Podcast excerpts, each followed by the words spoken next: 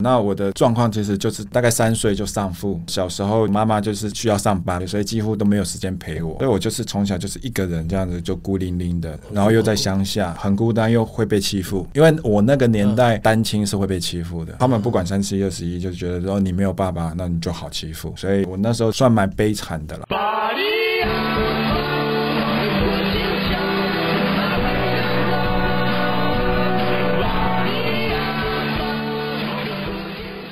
这一集我们很开心找了一个好朋友来拍今天这一集的主题。那这个好朋友是我跟阿辉呢，大学就很喜欢吃一间火锅店，从小吃到大。后来之后我们就开始交把妹嘛，就因缘际会，在一个朋友的饭局，就朋友介绍朋友进来，然后我们就问他说：“哎，你是做什么？”他就跟我们聊他创业，然后是做火锅店的。没错，我们就很好奇，就问他说：“那你是哪一间？”他就讲了那间火锅店名字，然后我们就很开心，因为那是 我们最喜欢的火锅店。感谢感谢。对，然后这个系列其实我们就是找一些高价值的男生来做访问，然后希望有些呃各行各业。不同的创业的故事，可以激励到我们的粉丝，因为我们粉丝年龄层其实算蛮广的，嗯，从十八到四十五岁啊，对，所以有很多大学生。然后希望大学生看的时候，或者像可能当初我大学的时候，如果看到这一集的话，我可能还是很废啦，但是会有个目标跟方向啦。太棒了，对对，因为比较不会那么愤世嫉俗嘛。今天这位好朋友呢，他是一个连锁火锅店的老板，然后他也是白手起家。他们这里就来欢迎啊，凡哥，呃，怎么称称呼你？啊，我叫小凡就好。the all life.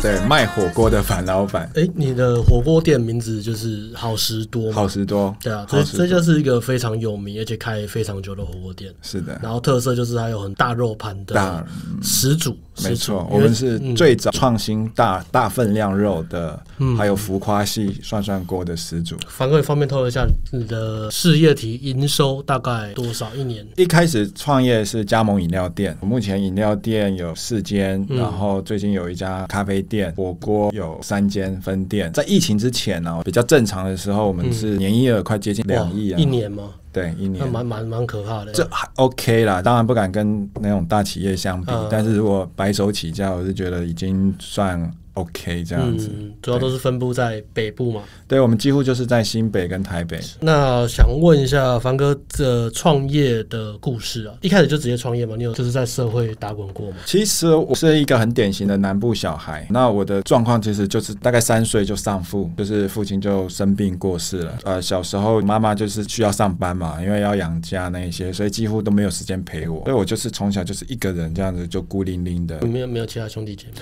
没有兄弟姐妹，我就是。独子，然后又在乡下，很孤单的，很孤单又会被欺负。因为我那个年代单亲是会被欺负的，他们不管三七二十一，就觉得说你没有爸爸，那你就好欺负。所以我那时候算蛮悲惨的啦。那家里面也非常非常普通的家庭，甚至有点弱势。然后就这样子一个人慢慢慢慢慢慢想办法生存，也没有长辈可以教，也没有前面的人可以学习，所以就这样浑浑噩噩到二八二九。然后那时候就觉得说啊，自己不能再这样下去了。我想要过不一样的生活，而且那时候我非常胖，我从小就是胖，所以你看又弱势又单亲又胖，那不欺负我欺负谁？所以那时候大概浑浑噩噩到二八二九，我就觉得我不想要人生就这样。你是大学才上台北吗？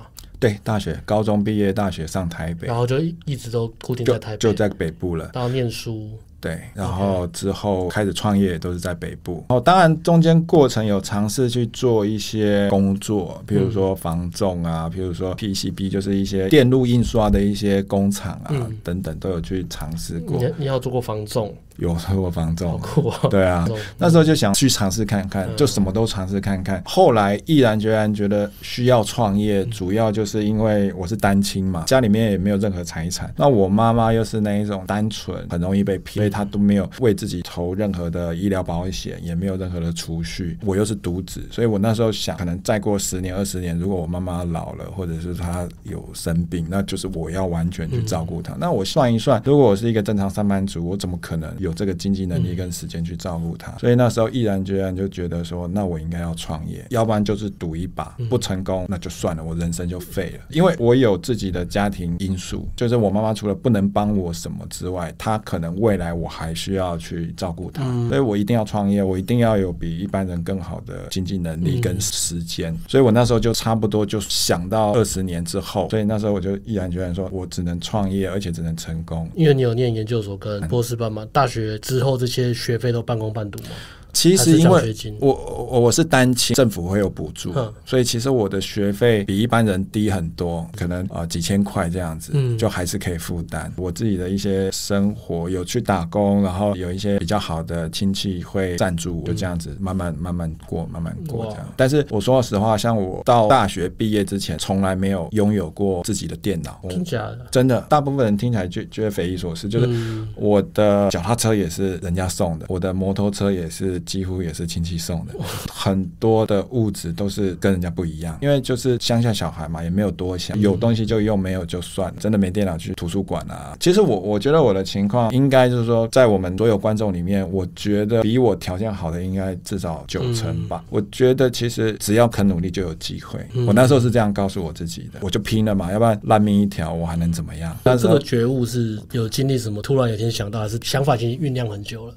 其实我一直以来就知道说我家庭的状况。再来，其实上了台北，你就会看到很多有钱人啊。刚开始都会比较，就觉得心里其实会有点不好受的。还有很多同学真的家里面都是有钱人，大学就开双臂上学。那我曾经也怨天怨地，怪父母不努力啊。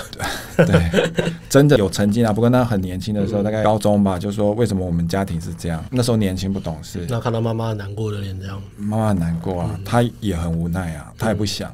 人就是这样子嘛，就是已经确定我的命就是这样，嗯、那我就是认命，就接受。其实 Alex 讲到一个很好的重点，就是你要先接受，你不接受你就永远在抱怨。嗯、那我接受了，我就没什么好抱怨了。嗯、我很清楚知道我的命就是这样，嗯、我的家庭环境就是这样。那我如果想要过我想要的生活，嗯、那我只好靠自己去拼，再苦再累也是自己干完走，干、嗯、完修。对，就开始进入创业的阶段。那你在创立好时多之前，你是先加盟饮料店？对，那时候是因为。真的什么都不会，那就只好先加盟。可是加盟也不是百分之百一定成功，嗯、所以那时候加盟了一个饮料品牌之后，所有事情都亲力亲为，从早七八点到晚上一两点、两三点，每一天都这样做，而且也没有公休，饮料店没有公休，每一天都是这样，想尽办法把它做起来。就像我刚才说的，就是使命做嘛，以命相搏的工作态度。我记得有一件事情，我那时候做到拉肚子，其实我肠胃还不错，拉肚子我就很不舒服，那我就随便找旁边的肠胃。胃科的诊所，运气很好，我只是想说拿个药吃一吃就好。那个医生不知道为什么突然叫我说帮我验个血，我说哦好，药拿了我就走了，吃一吃，哎，拉肚子好一点。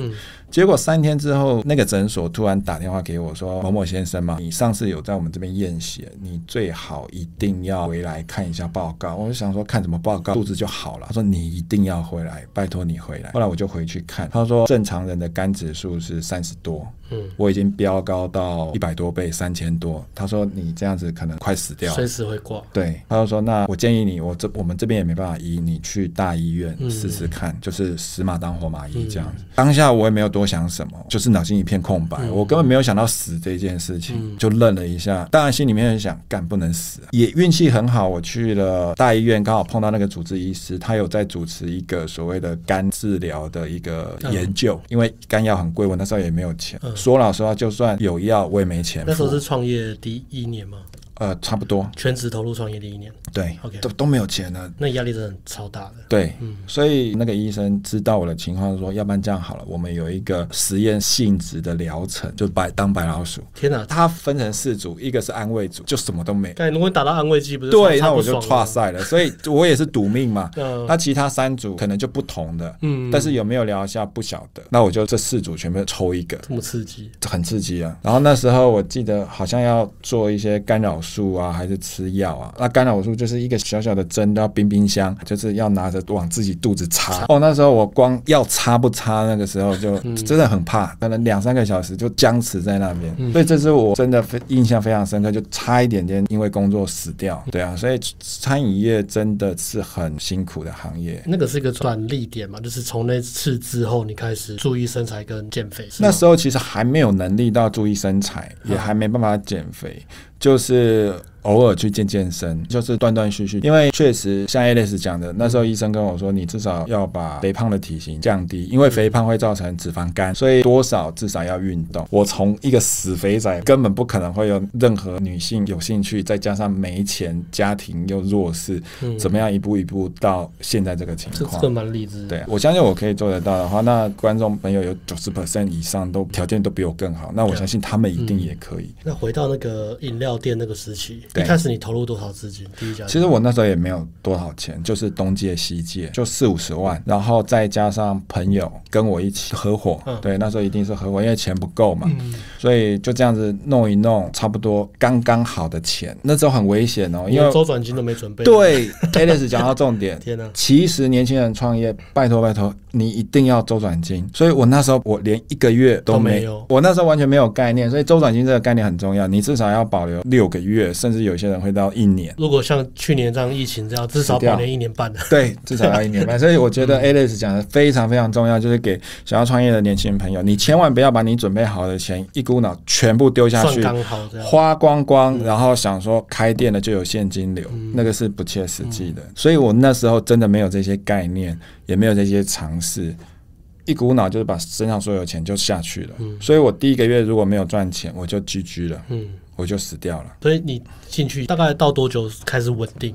其实那时候真的就是都不敢请人自己做。记得那时候一天，你说八九点做到晚上一两点，差不多就十六个小时吧。每一天也没有休息，然后就是这样子没日没夜，然后工作时间非常长。嗯，因为你不请人，你就人事就自己的嘛。所以其实你一开始是可以赚钱，但是那那其实就是你用你你的时薪来算。对，没错。是这样，所以好家在第一个月没有亏损，呃，或者是说亏损还在可以负担的范围，嗯、然后第二个月就开始慢慢有获利，运气也很好，就慢慢开始赚钱，赚钱，赚钱，可以开始请人了。对，可以开始请人。嗯、哦，请人也是一个问题。对我们那时候对，然后请到一些阿萨布鲁的，嗯、就是 因为你也没有那么多资金可以开很好的薪水。阿萨布鲁，我记得有一次有一个大姐她来应征，我们就让她做，她中规中矩，可是就动作很慢。她中午说想出去吃个饭，我们就想说哦好，去这半个小时一个小时，结果他去了两三个小时。他可能是法国人吧？对对对，有可能是，对他可能有出过国，还喝一杯红酒这样子，就是很多很多的事情，嗯，还有摇饮料的姿势，就是我们我们就摇饮料，他就。那个杯子会喷出去，对啊，喷到客人，对，就是哇，什么？现在讲起来很好笑，不过那时候真的是哇，满脑子在烧这些，就是头痛啊，这些问题。那那你饮料店大概到多久，你开始觉得稳了？我大概饮料店那时候就是还算蛮快的，就是节节高升，大概一年差不多就已经可以赚回本钱了。哦，赚回第一个股本。对，我在第二年之后又开了第二家店，啊、就很瞬间的第二家，对，复制一样的模式。对，没错。然后第二家店。就开在旁边，生意更好，也是很快，大概半年上轨道。哇，第二间半年就就上轨道，就是工读生什么，哦、他们都可以自己运作。嗯、那我有自己的办公室，我可能每天就是提着便当去办公室看看监视器。欸、那时候时间就抽出来，对不对？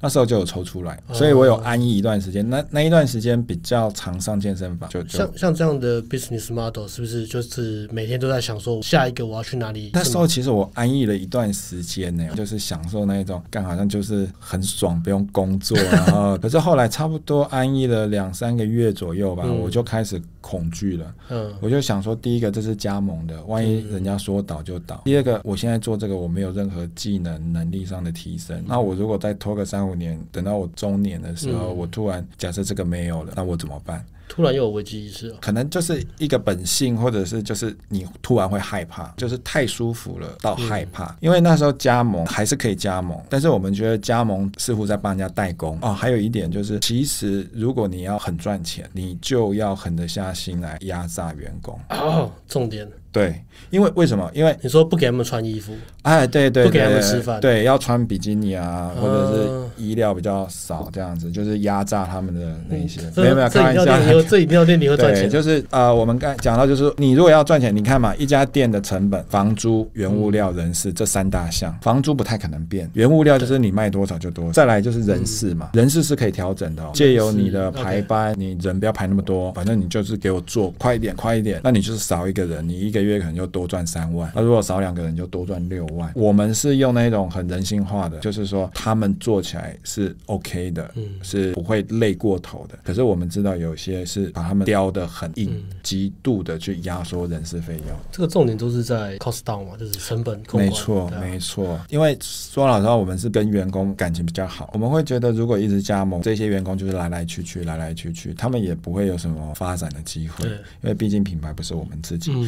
所以那时候我就觉得毅然决然，我就跳出去舒适圈，嗯，我就决定自创品牌，就是好事多。对啊，所以第二创业的第二阶段就是对，就好事多自己的技术。其实我那时候也没有技术，我那时候是也是一样，我的员工介绍一个曾经在火锅店做过的厨师，嗯，所以我一开始都是靠他，就是说我那时候也是想的非常单纯，嗯、想说哦，我有师傅了，我有资金了，找个店面，嗯，选店我也会选啊，哦，对对对，对，对，对，对，对，找人这个我做过吗？对，那应该 OK 了，反正就是有一个配方就给我就好了，对，有人帮我顾管所有内场的事情，没错，我就安心了。所以我想的那一些全部都。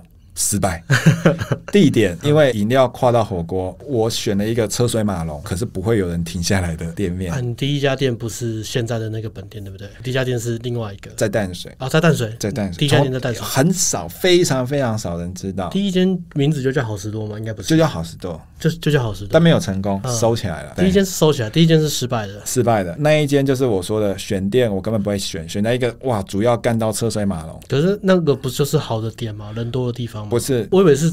流量，只要有流量就好了。呃，流量要看你的属性。如果是饮料店，可以、嗯、流量多，我就随便大掐杯杯的照，嗯、那个 OK。饮料店是 OK，但是餐厅真的不行。餐厅就是你要坐下来好好吃，所以你车水马龙，第一个你不好停车，第二个说老实话，很快过去你根本没看到，所以那个地点完全是错误的。然后再来说到技术，我那时候想说啊，请个师傅好好对待他，给他不错的薪水，结果开始拿翘，因为他知道我不能没有他。哦，我店开下去了几百万，他走了，嗯、那他知道我什么都不会，所以就拿翘了。最后就是说走就走，被欺负了，被欺负又被欺负了 我，对，又被欺负了。原本想的那些美好的全部都落空。师傅一走人不就很慌张？其实师傅走的时候，因为一般来说你至少给我一两个月交接嘛，我不是不给你薪水。嗯、他说只有十五天，我去拜托他说拜托拜托十五天，我要怎么学会这一些？嗯、他说。那是你家的事。其实我在想，他就是要等我再出更高的价钱啊，对，对他才留下来。可是我那时候更生气。对，再来我也把所有的积蓄，所有的都投下去，我也没有什么，嗯，没钱了，没有烧掉了，都对啊，就是太刺激了吧。所以我曾经也起心动念，就是说算了，放弃了，放弃是最舒服的。可是另外一个理性的自己就告诉自己，干没送，我就是要拼一口气，你要走你就走。他四五天就真的走了，交的时候也是。爱交不交，对啊，就是啊，就这样子啊，对对对，那个酱都乱调这样，对啊，就就就这样子啊，就这样子啊啊！问题是他说哦，这个一点点，我就说一点点是多少啊？对，一点点你写的猛，哎呀，对，所以。那时候 因为我不懂嘛，我哪知道你的、嗯、呃一点点盐，一点点酱油，啊、什么是一点点？嗯、就啊对啊那啊，就爱交不交。其实他就是想要逼我出更高的价钱，所以他走了之后，我就一肩扛起，嗯、内场啊、买菜啊什么都自己来。那时候几乎是最累最惨的时候，就是也是从早上可能八九点去市场，然后买东西回来备料啊什么什么，就都切肉、蛤蜊、吐沙，对 对，洗菜，对对对对，洗菜。什么全部都自己用，然后中午有休息时间嘛，空班嘛，一般餐厅会有空班，继续备料，继续备料，然后打扫，然后还去发传单，还要发传单，还发传单，然后发完传单还要去塞，可能住宅区。塞信箱，塞信箱，塞信箱还会被干掉，能多惨的我都经历过。那你撑撑了多久？那边大概是十个月，你自己下来接撑了十个月，我自己再下来接差不多八个月，总共就十个月而已。对，那一家店就十个月，寿命就只有十个月。对，后来真的是没办法，你还撑了八个月，对，后来就说干的真的不行了，然后这个点就是不对，这个点就不对，所以我们也会跟年轻人说，我以前都觉得努力人定胜天，嗯，但是其实人生的经历到现在，我发现选择有时候会在努力之上。我，我觉得这也是讲到一个蛮关键的一个重点，就是什么时候要放弃。但是我觉得大部分的人听到这个都会觉得说，如果你没有努力过，你就会听到这个说啊，对，放弃很重要。但百分之八十的人应该都不用考虑到停损的问题，因为大部分人都没有把这些潜能逼出来，所以我觉得那个是一个下一个阶段的关键问题。非常认同，放弃也是一种艺术，并不是说哦，我一不顺，生活呃一不舒服我就放弃。因为你有两个时间点嘛，第一个时间点是师傅要走的时候，你就可以放了。但是你撑了八个月，没错，试了所有努力，然后再决定说啊，好，这个我承认是点选错了。可但是关键是你不是说我放弃就没事，而是我只是放弃这个点，你后来还是再开的。没错，嗯、我是放弃那个点，所以我那时候也是一样，我积蓄啊什么全部都下去了。嗯、因为其实那十个月八个月，师傅走之后八个月，几乎每个月都在亏钱。你说一间火锅店，假设大概四十平的店，投入的金额大概多少？我在十年前可能两百多，可是我觉得现在可能都要三四百以上，三四百。所以我那时候就是求好心切，我就是都用。新的能多好就多好，嗯、对啊，所以其实这确实也是一个抉择啦。嗯，我也知道很多创业者，他一开始就啊最便宜的就好，嗯，也有这样想，我我也同意。那有些人说我想一次到位，嗯，就用最好，然后长期经营，嗯，那这两个没有谁对谁错，嗯、其实就看你当下怎么样是对你最 OK 的。嗯，如果你就是没有预备金。那确实，你就把预备金保存下来之后，剩下的节省一点拿来开店，嗯、至少你有预备金。那虽然是中古的怎么样，可是你至少可以先存活。那如果你的资金够。也有预备金，那当然你对你自己啊技术也有自信，嗯、那当然一开始就买新的，啊，嗯，要不然你买二二手的，它时不时给你坏，说不定里面的食材比那个冰箱还贵。嗯、其实创业就是这样子啦，你永远烦恼不完，什么都可以烦恼，停电也可以烦恼，什么都可以烦恼。嗯、OK，什么什么，但是就是说不要去怕。你就面对它，遇到问题解决问题，遇到问题解决问题。嗯，你久了就习惯了。那讲讲到停损之后，然后你把之前学到的教训经验，第二次开火锅店，这一次的故事是怎么样？我就把店移到台北，也是前八个月都在赔钱。也是赔了吧，也是赔，但是赔的状况跟客人的回馈都比第一间的时候好，所以就会更有自信，就知道说慢慢的大概了解，因为做久了嘛，其实就会有一些 sense 跟一些概念。其实说老实话，移转到第二个地点在台北，嗯，那时候在民生社区，那个地点也是很差，也是巷子里面的巷子，也是很差，也是很差。民生社区，民生社区，那就是要社区经营的概念，对不对？对，呃，我说老实话，我那时候经营了四五年，还有住我对面的。顾客第一次来吃，跟我说：“哇，我在这边住了那么久，也不知道你有这家店。嗯”对，所以那一家店会成功。其实我说老实话，一开始也是赔钱，那赔赔赔赔到最后，其实我第三次起心动念想要放弃，就是在民生社区那一家，嗯、大概也是前面赔了三四个月吧。后来我那时候就是哇，心里不服气嘛，说好吧，那如果真的要收，那我至少做一件轰轰烈烈的事情再收。所以那时候我就去餐具行，我就跟他说：“你把最大的盘子给我拿出。”出来哦，最大的盘子你有多大就给他拿出来。他就给我说：“哎，这个我都不够大，还有没有再大一点？”好，这是你们全间最大的吗？好，这个哦，大概这么大吧，好像三四四十公分乘以三十公，就很大，大概桌子。只能放两三个这样，嗯、我说好，就这个了，因为那时候的火锅就是小小圆盘，嗯、对，我说就这个了，好，那我就用这个肉把它排满满的，当做一份套餐。嗯、哇，出去之后大家在那边哀哀叫，那时候全台湾没有人看过火锅店有这么大的气派的，对，这么大的肉。现在大家吃如果吃过，应该觉得就还好，但是在那个年，在五六年前的那个。哦，没有十十几年前，但是我必须说老实话，我第一份那个套餐的时候是赔钱的，对，是不赚钱的，因为因为你真的就是 把肉排满。我就是每送我的个性就是我想要在最后做一个好像那个流星一样璀璨一下，然后就消失。对，至少我在这个市场有留下一些东西。嗯，结果大受欢迎。那时候网络刚兴起，很多客人就拍照啊，也有很多传闻说啊，这个老板疯了，这个老板可能是富二代啊，这个老板是在做兴趣的啊，没有在赚钱啊。还有人说哦，这个老板是肉商的儿子啊，什么什么什么什么，肉不用钱，肉不用钱啊之类的，就是很多传闻啊。我就觉得没关系，有传闻总比没传闻好。啊，还有一个口碑，对，就开始发散出去，有热度这样。对，所以这样子开始之后，慢慢的、慢慢的，我就开始把好事多定位成东西品质要好。当时业界是最好的部位就是牛小排，外面小小盘的就要八九百块，啊，我那么大盘可能是它的两倍，只要三百多块。哎呦。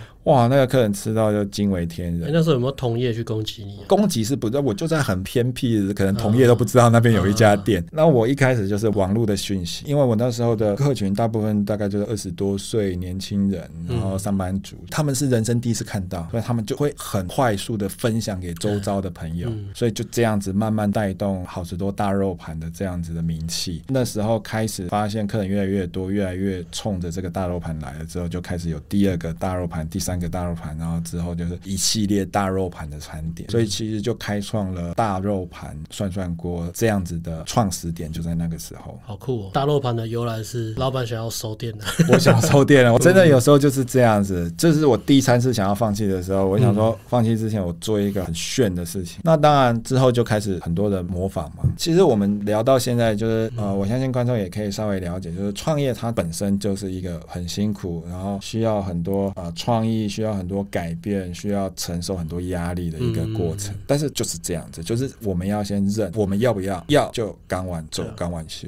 我想要成功，那我愿不愿意付出那个代价？对，所以那时候创业大概就是那一家店大肉盘之后，一系列的大分量的肉就把整个知名度跟名气就打开了。嗯、但是纵使这样子，我还是熬了三年多才开始有一个合理的获利。那、嗯、你这个也是薄利多销的模式吗？没错。错，没错，就是一万两万，就是这样慢慢熬，慢慢熬，嗯、熬了三四年，差不多才有十几二十万，十几二十万。说老实话，现在很多知名的绝对超过了，也是这样一直熬，一直熬，一直熬。嗯、那时候我是完全没有薪水，公司有赚钱我才有。那一直都赔钱，你就一直没有钱。我赔钱我就自己赔哦，嗯、我是拿我的积蓄去赔的。哇，你这个也是熬了好久，很很久很久。那时候真的就是反正命一条嘛，我就是豁出去了。那凡哥，你创业到第一桶金大概多久？我如果说要一百万，我饮料店那时候就有一百万。啊，就是饮料店第二间开火锅店之前，之前。大概一一百两百的现金，就是、那那时候就都投到火锅店，然后就全部赔光。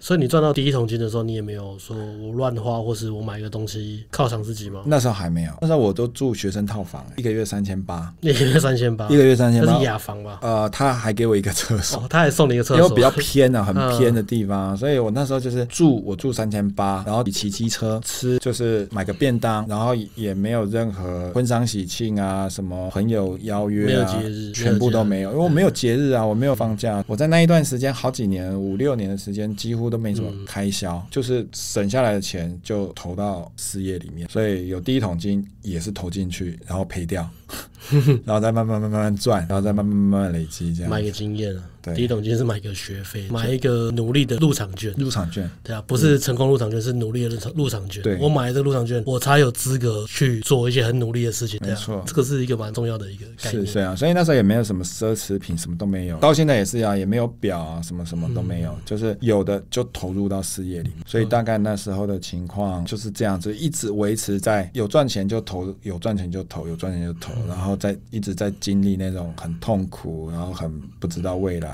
去年。疫情也是啊，对餐饮业那个服务业都是超可怕的，赔很多。我觉得没倒都算很厉害。确实，因为那个影响太大了。有些人就是把员工裁掉，那我是都尽量维持一个员工一个家庭的社会责任。没错，就贴他们的薪资，尽量都维持在疫情之前没有差异太大，或者让他们做一些别的事啊，做塑胶花之类的 嘛。你说折折那个莲花什么的，做一些家庭代工啊，不然怎么办？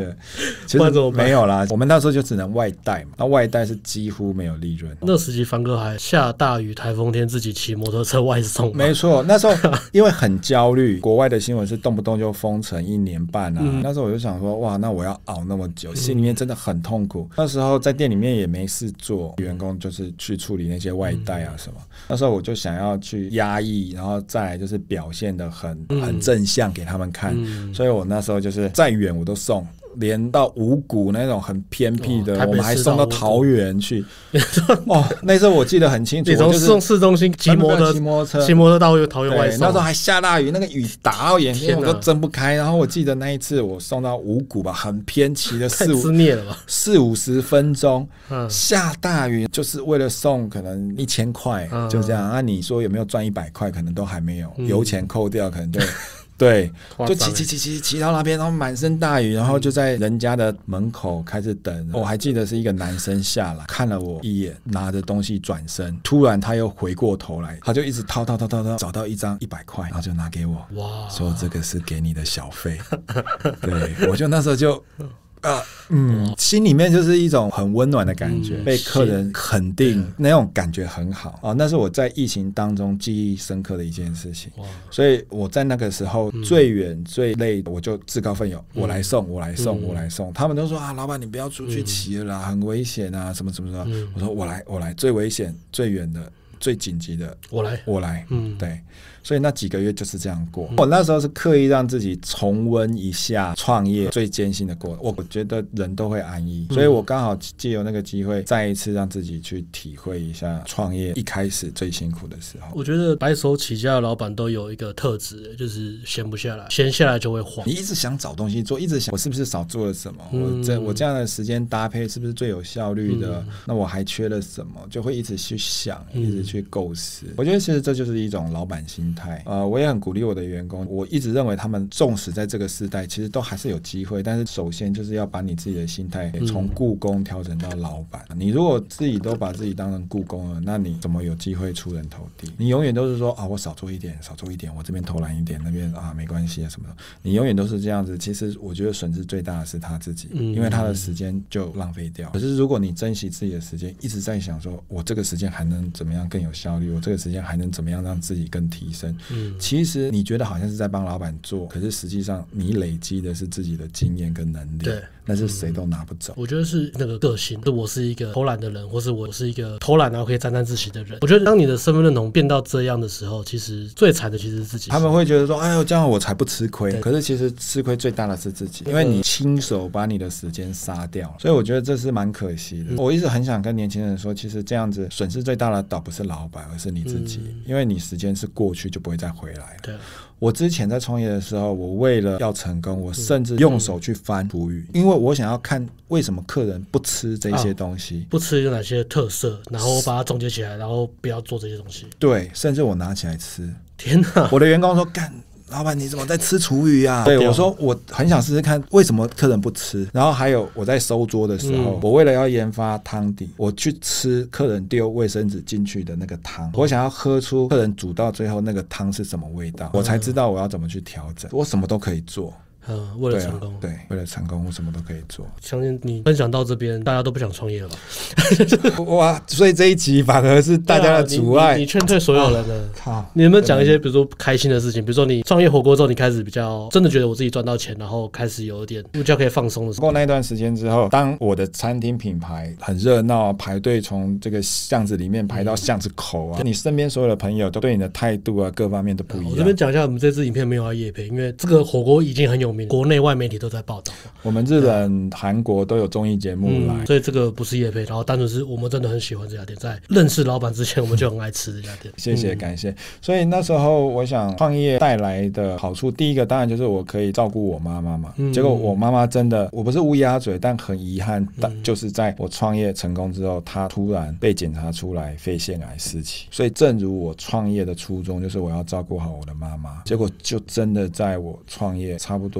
有。时间有经济能力的时候，他就被检查出来肺腺癌。肺腺癌四期基本上已经转移了，转移到脑，转移到骨头，所以就只能维持，但救不了。所以你看，像我妈妈，她需要外劳，我需要在台北帮她准备一个交通最方便的房子，然后还有她的生活费跟外劳的生活费，她也跟银行借钱，我也在帮她还。帮我妈妈这样的一个月的开销，差不多就是十三万。你看我创业虽然经历这么多痛苦，就我不用去求别人了，我可以活得很有尊严。其实我妈妈那时候得了肺腺癌四期之后，医生就说三到六个月，最长一年三个月是他们医学上的平均数字。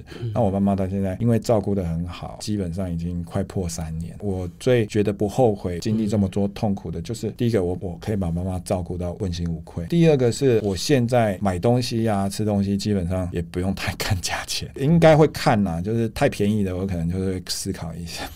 开玩笑，开玩笑。其实老板不会，老板没有我。我我很节俭啊，对，所以我基本上不会买什么奢侈品，但是如果要，我也没有不会说皮包卡刷不出来。没错，然后其实我小时候就很喜欢车子，但是我基本上我也不会花大钱去买车子。然后我现在开的这一台宾士，其实那时候是为了要载我妈妈买的，因为那时候我开 B N W 的时候，我载我妈频繁去医院，因为那时候我那一台 B N W 没有一个车距安全，所以我那时候累到在车上睡着，结果不小心撞到前面的车子，我吓到，我想说哇不行，因为我还要很长期的载我妈妈去医院。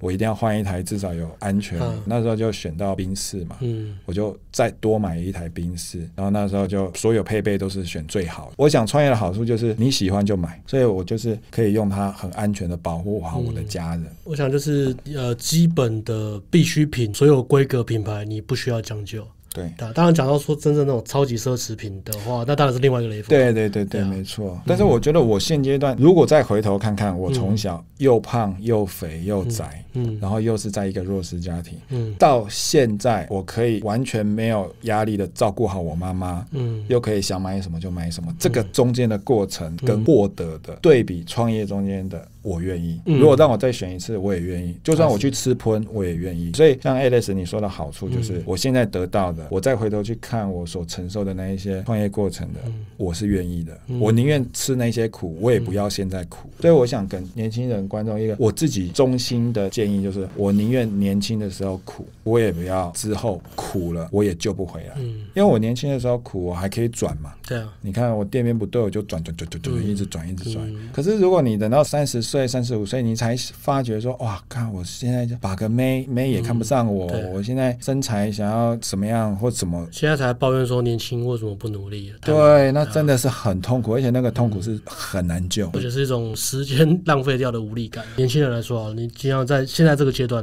或是你在很多个阶段，你全部都全力以赴，但是你都失败了，好过你从来没有失败过，但是你什么都没做。因为你失败，但是你一定会学到一些经验嘛。不要你带点一些自觉啦，不要就是脑袋空空，一直重复做一样事情，你会学到一些经验。再来是你对自己会有一个认知是，是我其实是一个可以打拼的人，然后我愿意承受这些压力。我觉得那个是会去累积的，嗯，你的身体跟你的心灵会记得这个感觉。我是愿意拼命去付出一切来得到我想要的人，我是个努力的人。我觉得那个是一个蛮大的关键，对比。成功跟入蛇吧，我们在讲，比如说真的二分法来讲的话，嗯、我不太喜欢二分法，但是如果是要要硬要这样分的话，其实最大的关键就是这个身份认同，不是说什么啊，你很有钱，你很会泡妞，你会讲话，你社会地位很好，所以你是红药丸。我觉得不是这样去分，而是你对于你的人生经验跟态度，还有你愿意全心投入付出的那种感觉，你到底是怎么去定义自己？非常认同。像 Alex 这个频道太棒了，如果我年轻的时候有哇，我不知道可以轻省多少。我觉得泡妞也好，或者做事业也好，其实基本的原则都一样，对啊，打死不退。我就是从，其实你把相同的做法套用在任何事情上，只要你坚持，只要你愿意努力，都有改变的机会。嗯，其实说到这个，像我知道很多年轻的朋友会觉得你们的成功的这一些就是无法复制的，或者是说啊，你们已经成功了，所以你们才可以这边呃大放厥词。所以我们常常有听过，就是失败的理由白白走，成功的方式就是一样，就是打死不退，我就是变通再偏通，三不转路转。所以我今天除了想分享我。个人的经验也跟各位观众朋友说，嗯、我的条件比你们差太多了，嗯、我也可以走到现在。哎，好，或许有些观众朋友说，那你运气好。那我今天也会跟大家分享三个我总结最接地气，而且最有机会成功，或者是成功机会最高的创业方式。百万秘诀来了，百万秘诀来了，这个不止百万哦，哦这成功一次可能上千上亿哦。哦哟，千万秘诀。对啊，没错。嗯、第一个就是业内创业，例如说像我的例子好了，我自己有现在有自己的频道，那我的剪辑师。基本上我就是给他一个固定的薪水，做固定的工作。嗯，但是我也跟他说，在我们影片红的时候，我希望把这个红利也分享给你。嗯，所以我们的影片的最后也会打上他的名字跟联络方式。嗯，真的也有人看了我的影片之后来联系我说：“哎，你的剪辑师可不可以介绍我？”嗯，你看他已经有一个固定的工作了，因为剪辑这种东西就是你功力高，你剪辑时间就短，效果好，所以他可以不断的培养他的技能，把他的剪辑时间缩短，那节省下来就是他自己的时间，他要去。接案，他要做什么都是他，甚至他越做越棒，越做越棒，就开始请员工，这就是一个业内创业的例子。还有像我有个店长，他十八岁高中毕业就跟着我，那他的态度也是，老板还有什么可以让我做的？我帮你排班好不好？我帮你怎么样好不好？他自愿加码他可以做的事情。对。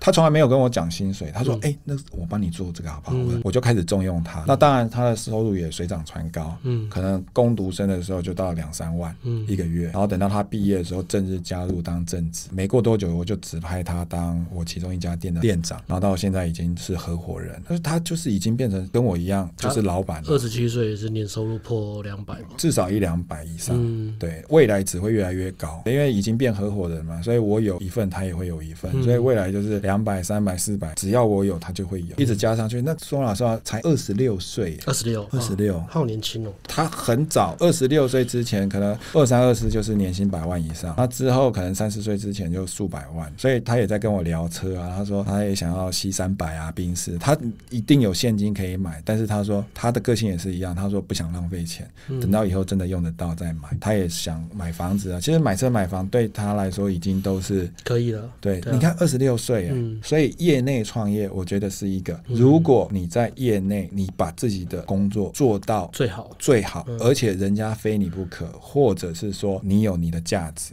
人家通常十之八九会拿出跟你对等的价值来换取你的付出嘛。我觉得就是要做到超出期待了，所以不要自怨自艾，或者是就是啊，我能少做就少做。我觉得那真的是太可惜的想法了。那我讲这两个例子，就是他没有说少做，他反而高兴，或者是他能够拖就拖，他反而是我能多做什么，不断提升。现在就是自己的老板。所以第一个我会建议观众朋友就是不要气馁啊，你把自己经营好了，你就是你自己的老板。业内创业其实他根本都不用出钱。第二个是加盟，因为我一开始就是加盟，所以我很清楚大概加盟这个部分。其实只要你找到成功的加盟品牌，其实一家店平均都有十五到二十万左右的利润，平均呐。啊，一个月。那像我自己已经有四家饮料店，再加一间咖啡店嘛。那所以其实一家饮料店十五，开了第一家之后，大概一两年内可以回本，再拿那个本去开第二家，因为你已经同时有两家了嘛。那你可能在一年就回本了，就可以开第三家。你有三家的话，平均月薪就已经五十万了，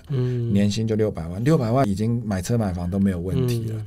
然后接下来就是维持，然后请人，然后把这个人是安顿好，嗯、就是整理好。其实基本上他就可以有一段时间，你就是有一个很稳定的获利。那、嗯、你有多出来的钱之后，我建议再去投第二个品牌，做一个保险，就是分险风险。对，分散风险。嗯、那你几乎一辈子二三十岁，如果你用这样的方式的话，你基本上二三十年的工作的时间，基本上获利就是这样。观众一定会问，那我也知道，我也知道要去加盟啊，那么多人去加盟，嗯、可是我们不是听到很多加盟的。那个总部骗钱，嗯、就是恶意的，他就是吸金，对啊很多、啊、很多，所以我教大家怎么去分辨。好的加盟品牌啊、哦，这个也是一个千万秘诀啊，对。千万秘诀不二法门就是你选了一家之后，你不要先去加盟，你先进去里面去找一间店已经开了，也不是卧底，就是当个小员工就好了。我跟你讲，你在里面做，你最清楚这一家店这个品牌到底是不是会真的赚钱，它到底赚钱是顺的还是不顺的。再来，你会听到老板有没有在干掉那个加盟总部，嗯，你就知道这个加盟总部是正派，有没有在帮忙扶植，还是说对。加盟金我都差点可以吸啊！对，你看嘛，你现在随便加盟饮料店三百多万，咖啡店要四五百万，开玩笑，那一次有够贵。所以你为什么要去赌那一把呢？你就是去做个两三个月，你又有薪水拿，又可以判定说这个品牌到底能不能做。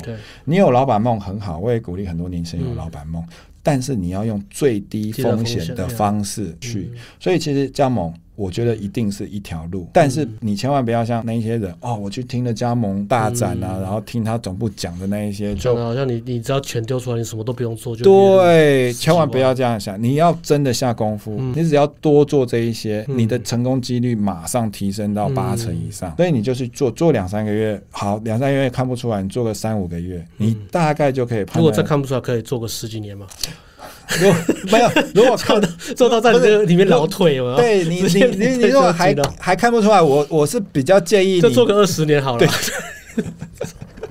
长工长工，对啊，可是如果你还看不出来，我是建议可能就是去配个眼镜啊，或者是去眼科也。没关系啊，肯德基爷爷七十岁才创业嘛。哦，那你们炸鸡炸啊，对对对，炸炸炸七十岁然后出来创业嘛。没错没错，对啊，所以这边观察到七十岁都还可以。哎，对对对对，稳了稳了，老子七十岁就。就加盟。这家店我二十岁做到现在七十岁都还没有倒，我都赚钱，决定加盟。对，百分之百成功了，百分之百决定加盟。到现在都还有品牌，都还没倒，我加盟。对啊，差不多了。所以你就是直接把自己放进去最 OK，你可以清楚了解到里面的所有人好不好管，或到底有没有获利，问题是什么？你看嘛，你花四年读大学，大学可能都不必定保证你一定可以赚钱，可是你如果花个三四个月去一个品牌，你可能一两年的时间投资，你就可以挑选到一个你觉得有八成九成会成功。而且讲真的，学什么商业啊，什么行销，你真的自己去打工工作最快啊。